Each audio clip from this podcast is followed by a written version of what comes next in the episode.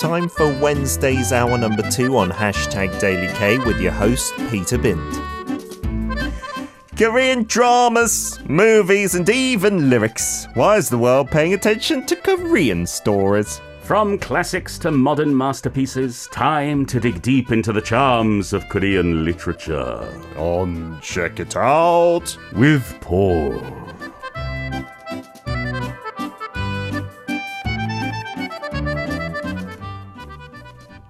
It's a Wednesday. Paul's in the studio. He's been here since an early hour of the morning in Arirang Radio. You're always so early to the show. This morning I was here at 7.30. It was for me, wasn't it? It Thank was for you, you. very much. have you enjoyed your few hours at the station? Where have you been? I, I went looking for you a couple of times. You weren't in your seat outside. I've been having ch- I was having a chat with, with uh, Isaac, Uh-huh. having a chat with Queen Victoria. Can I be nosy? What were you talking? Were you talking about me? I hope. No, we're talking about her getting her first shot of a vaccine. Oh, is Yeah. she doing it soon? She's Or got she- it. She's oh, got it. We were talking about whether she had any symptoms and so on, but that's her business. That's private. It's not yours. We won't share that. I'm due day after tomorrow on Friday. Ooh, You're going to be okay. I don't know. I, I feel I am. I don't think it's going to be bad at all. So I hope positivity helps. I think you'd be fine. My wife was worried sick about it, and then she got it last Friday, and then suddenly, 10 minutes later, she called me and said, I've got pain in my neck, like straight away. And I was like, oh no, all right, call the people. And she was like, no, no, no, I don't want to call the people. I was like, just call the people.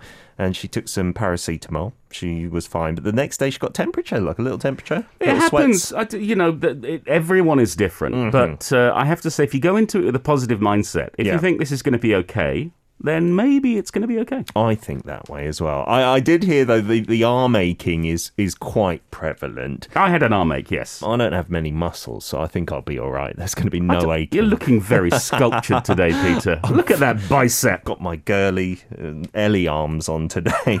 Uh, today's book. Are we talking about any membership training or whatnot? Uh, we're not talking about membership training. We're talking about membership shaming. Oh, Shame and guilt. And quoting Shakespeare oh. with a very curious short story. It's called Huga Jungin Shiche. Corpse on Vacation. It's by Kim Jung Hyuk and it's translated by Jung Yi Jung. That's disturbing. The title. Uh, yeah, but hey, you know, it's not, it's not, it's not a dark, dark book. It's got a little bit of darkness in it, but it's a very odd book, and I oh. think you'll oh. like it. It's it's interesting as well because it's a bilingual edition, so you've got the Korean and the English together. We so, like those. I think if you want to study, it's a great book to use, and I think it's going to speak to anyone who's been wanting to escape the rat race, who's been, you know, fed up with uh, being in the big city and maybe wants to get away for a while, live on their own terms, or perhaps run away from their past. Oh, that's interesting. We were talking on a recent show about this new buzzword in Korea. We love our buzzwords. Yeah. It was, I think, Odo Ichon. Have you heard of that? Odo Ichon. Yeah. I've not. The Or means five days or in the Doshi, the city. Yeah. And then E, two days in the Chon, the countryside. Oh, I like that. Odo Ichon. Yeah, so kind of escaping the rat race for at least a Saturday and Sunday. Well, that's what I'll be doing next year. Oh, really? Yeah, because we're building a house in Gurye in, in Cholanamdo province. so I'm going to be doing it next year as well. I'm going to be Well, tagging along. We're gonna have we're gonna have a little side house, a little one room place for people to stay. So your family will be welcome. I mean, you won't, but your family will be welcome. I could sleep your mum, your wife, outside. Gio and Ellie. You'll be down the road. Fantastic. Uh, so tell us a bit about the author. Have we featured Kim Jung Hyuk before? Uh, we have. We featured his short story called The Glass Shield last November. Uh, he was born in Kimcheon in 1971 and made his debut with a novella called Penguin News in 2000. And he's gone on to release all sorts of short stories, essay collections, and a number of novels. And he's won numerous prizes, including the Kim Yoo Jung Literary Award, the Moonhak Dongne Young Artist Award, today's Young Artist Award, and the Lee Hyo Sok Literature Award. That's a lot. Yes, and there's a few of his books that have been translated into English, including The Library of Musical Instruments. Uh, He's also a cartoonist, um, sort Oh. of like a newspaper cartoonist sort of a person. Cool. What an Uh, yeah. interesting background. The translator, we don't recognize this name. No, first time featuring Jung Yi Jung. Um, she's studying, or at least at the time of publication, was studying at the Graduate School of Translation and Interpretation at Ewha Women's University. Uh, she's translated one other book called A New Suit and My Black Bob, a memoir of Leah Kim. And I'm sorry to say, I scoured the internet, but I couldn't find much more than that. Okay, but like you said, this is a bilingual edition, so the Korean on one side, the English on the other. Maybe try your hand at translation as well. Where are we going to start? We're going to start at the first meeting between the main character and his subject. His subject. The main character is a freelance writer, and he becomes interested in this man who lives on a bus and sort of travels around the country. Oh, that's very interesting. Very fitting for the time, I suppose, with people and that film Nomad talking about maybe living out of your car and just traveling around America and things like that. I think many people may be feeling they need this escape and Chuseok the perfect time to perhaps do it. Let's get to our first excerpt.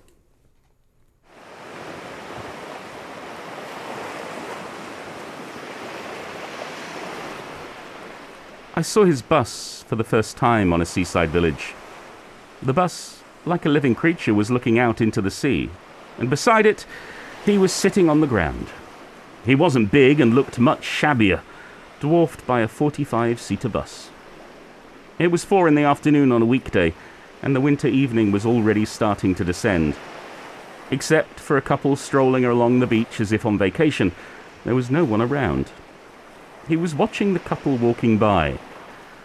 Put up on the left side of the bus was a placard with the famous phrase, I shall die soon. The placard briefly trended on the internet after he appeared on TV. I saw that bus as well. I can, I can transform a bus into a camping car for you. Please contact me. You'll die? So what? I saw it in passing and it was worse than seeing a hearse. I shall die too. Is this some kind of religion? The bus seems half insane. I can't really understand why some people live like that. Stop fussing. If you want to die, be nice and quiet about it. Such were the comments written online.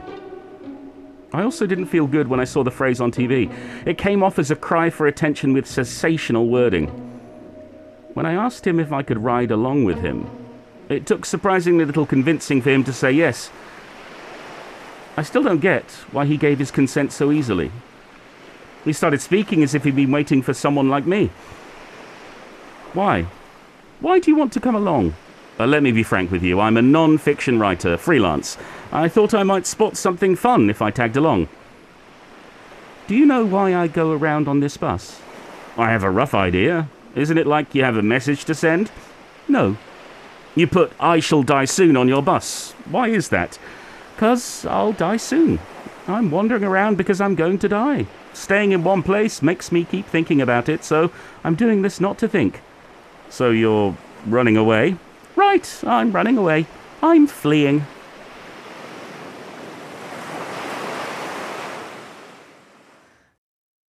Uh, we've got some messages, an interesting reading today. Lots of you commenting about living on buses, though. Silver Granny Lynn in North Carolina say people do that here all the time, convert buses into kind of homes or mobile homes. Yeah. And her husband watches some YouTube channels featuring buses turned into exactly that. It's a, it's a big deal. I mean, Korea doesn't have, or as far as I know, doesn't have any trailer parks for living in. Sure. It's, it's a It's a very different kind here. of culture, yeah. But it's possible. Uh, Siska saying after the intense penthouse and devil judge, it's nice to watch hometown cha cha cha cha. It's like taking a holiday after hard work. Ah, yes, that's the drama set in the uh, coastal towns, I think. Is there a lot of ballroom dancing? I'm not sure about that, perhaps. If they got the cha cha cha. they need the dancing, I suppose. Uh, Sherry Russell says living on a bus may be better than living in a van down by the river. Perhaps I don't know. Is And- that some cultural reference? And Tropic Girl saying lives on a bus sounds like the lady in the van with a woman I love, Maggie Smith. Oh, it's it's a it's similar in that it's very curious and a little bit strange. Mm. Pretty cool. Bus conversions into campers. He's escaping life the way he lives or wants to live, moving around place to place. No roots. What is he running from? Oh, The one-armed man. It's no, it's not Richard no, Kimble. no, it's not the one on man. So is this like literal? This person is really dying, and he's kind of running away, like he literally said to stop thinking about it. That's what he says. I think it's more that everyone's going to die, but there's more to it than meets the eye, and we find out as the story goes on. Okay, Um, the guy's name uh, or his pseudonym is uh, Juwon. okay, the And- bus guy. Yeah. So we have this freelance writer who is referred to as Mr. Free by Juwon sometimes, Mm-hmm. and he's heard about this guy. Uh, someone suggested that he write a story about him, but he was like, nah. And then he saw him on TV and he went, mm.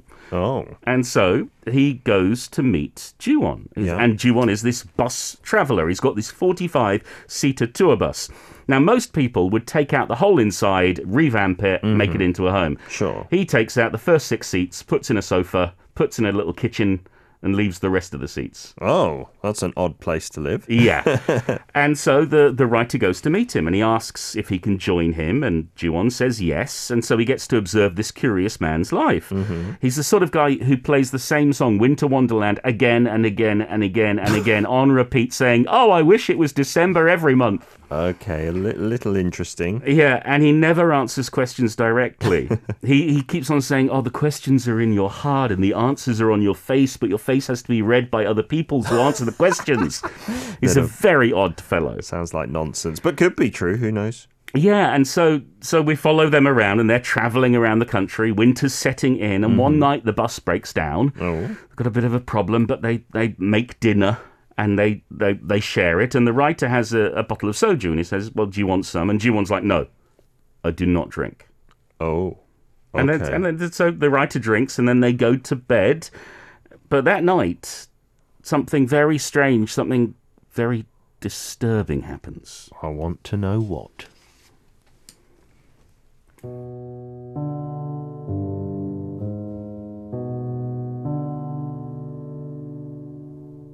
We went to bed early. Was it around 10?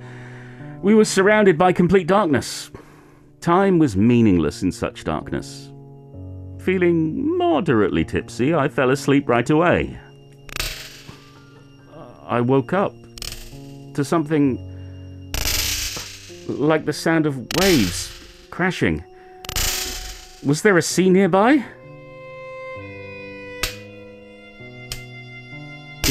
No. It it was the sound of Juwon slapping his own face. With two hands, he was hitting his own cheeks as if they were someone else's or a non-living thing. Sometimes he slapped with both hands at once or or hit the left and the right in turns. He he looked even more bizarre due to the dim emergency light inside the bus. I wondered whether I should get up or go back to sleep and try to ignore the sound. Whether I should pretend to have noticed. Or keep my eyes closed and wait for it to pass. Although Juwon was moaning, he was putting up with his violence without screaming. I couldn't fathom how long it would last. I was lying down. I had to not engage, only observe. After a while, he stopped slapping himself and went over to the driver's seat. I sat up to take a peek at what he was up to. Sitting in a driver's seat, he banged his head against the window to his left. Thud. Thud. Thud. The sound continued. He looked at his face in the mirror after a long while. Seemed like he was checking how swollen his cheeks were and if his head was bleeding. He was soothing his cheeks with both hands. Then he made a low sound similar to an animal's cry.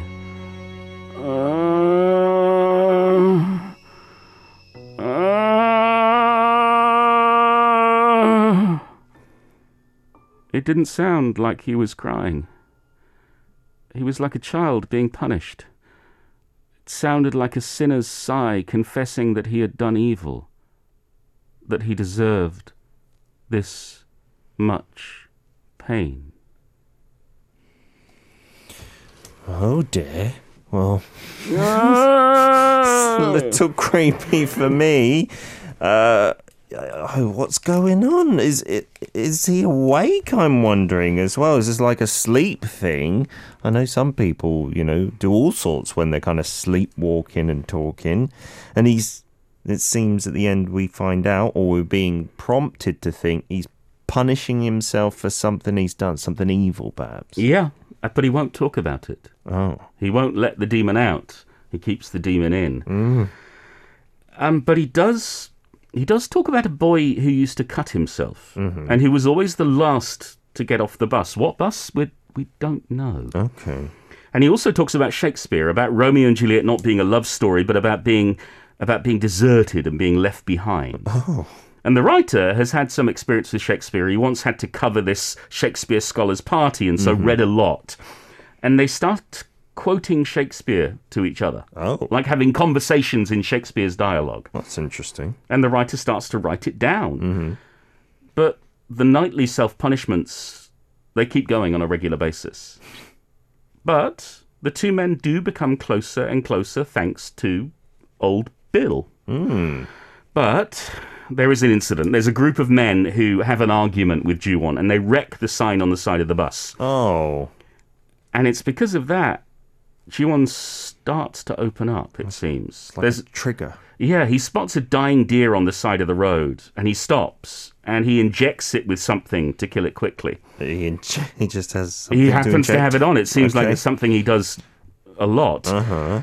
And he admits to the writer that he used to be a school bus driver in the past Uh oh. and there was a mistake. Oh no. And so he has to live like this. And then he starts to hit himself again. And the writer sort of gets off the bus in a panic. And Juwon drives away, leaving him on the wintry road. Abandons him. Yeah.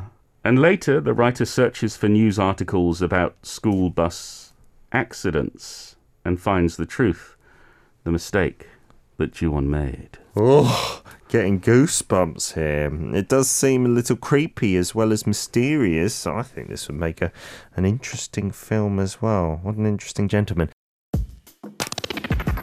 I'm in London. I'm in Australia. Tokyo. the Philippines. Finland. Indonesia. New York. Arirang Radio. Radio. Now live in Seoul.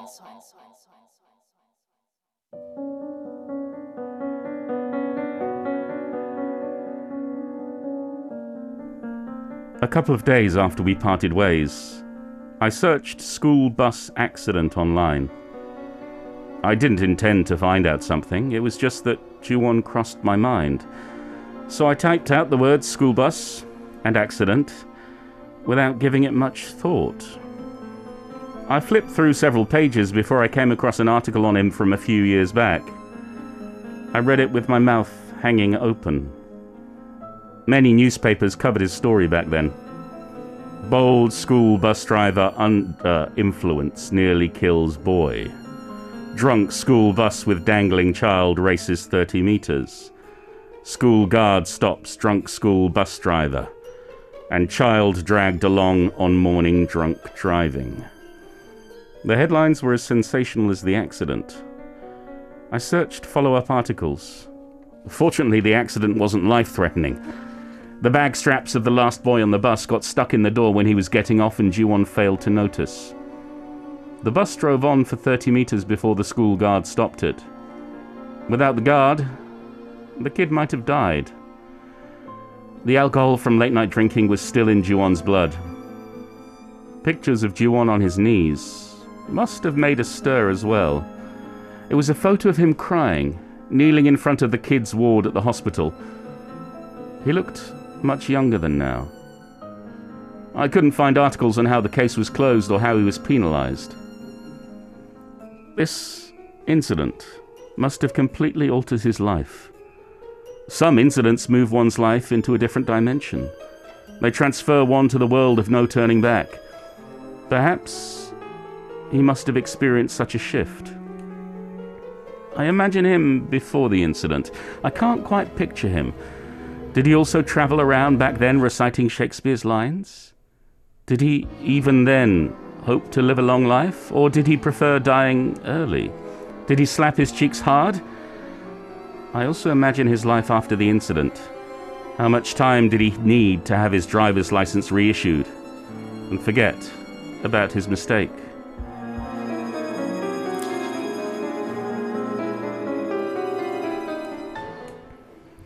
Oh dear, so that was the traumatic incident. The guilt has perhaps racked him and changed his life completely. Maybe he's just wanting to die soon. Do we find out any definites? No, no, the writer never sees him again. And the writer, well, he slaps himself in the face to see what it feels like. Oh, And he burns the notebooks where they wrote down the conversations. oh my goodness. and then it finishes. And that's it. That's the end of the story. So you're now gonna slap yourself in the face. It's not very pleasant. Ow. Do you know, just side note, going a bit random here, but I saw the Ig Nobel Awards recently, Yes. which are kind of those weird, wacky scientific experiments and studies. And they were saying that maybe humans develop ve- beards to soften the blows in a fist fight. It does help. i'm have sure to say, I have experience. Goodness gracious. That is such a dark, twisted tale. And uh, yeah, I remember some, not too long ago, some horrible stories, terrible tragedies of school buses, well, like nursery school buses. Yeah. The kids would maybe one or two be left inside, and then it would be in the summertime, and some even passed away from things like Oh, that. goodness. I'm sure in every case like that, the bus driver doesn't intend it, but you would be. I don't know how you'd live your life, right? Well, that's the thing, and, and that's what this story really digs into the heart of the, the shame and the guilt that takes over us and how it can eat us up inside if we don't talk about it. Um, It's funny, today is actually the fifth anniversary of the day I nearly died. Oh, in the fire. Yeah, that was That's five years ago today. Goodness gracious. And because of that, I, I, because of the trauma, I went and got therapy. Mm-hmm. And I have to say, five years later, I'm a much better human being. Yes. Having had someone to talk to. Mm. Because we all have issues. I think we all have secrets, good and bad, happy and sad within us. Of course. But some people, and I speak especially as a man, Mm-hmm. some men in particular, don't have a chance to express their feelings, don't have a chance to really expose themselves to, to, well, to having emotional conversations or being able to speak about how they feel honestly. Yeah, it's long been the stereotype. I think it's been truer here for a longer time, right? Men Yeah. just kind of penting it up and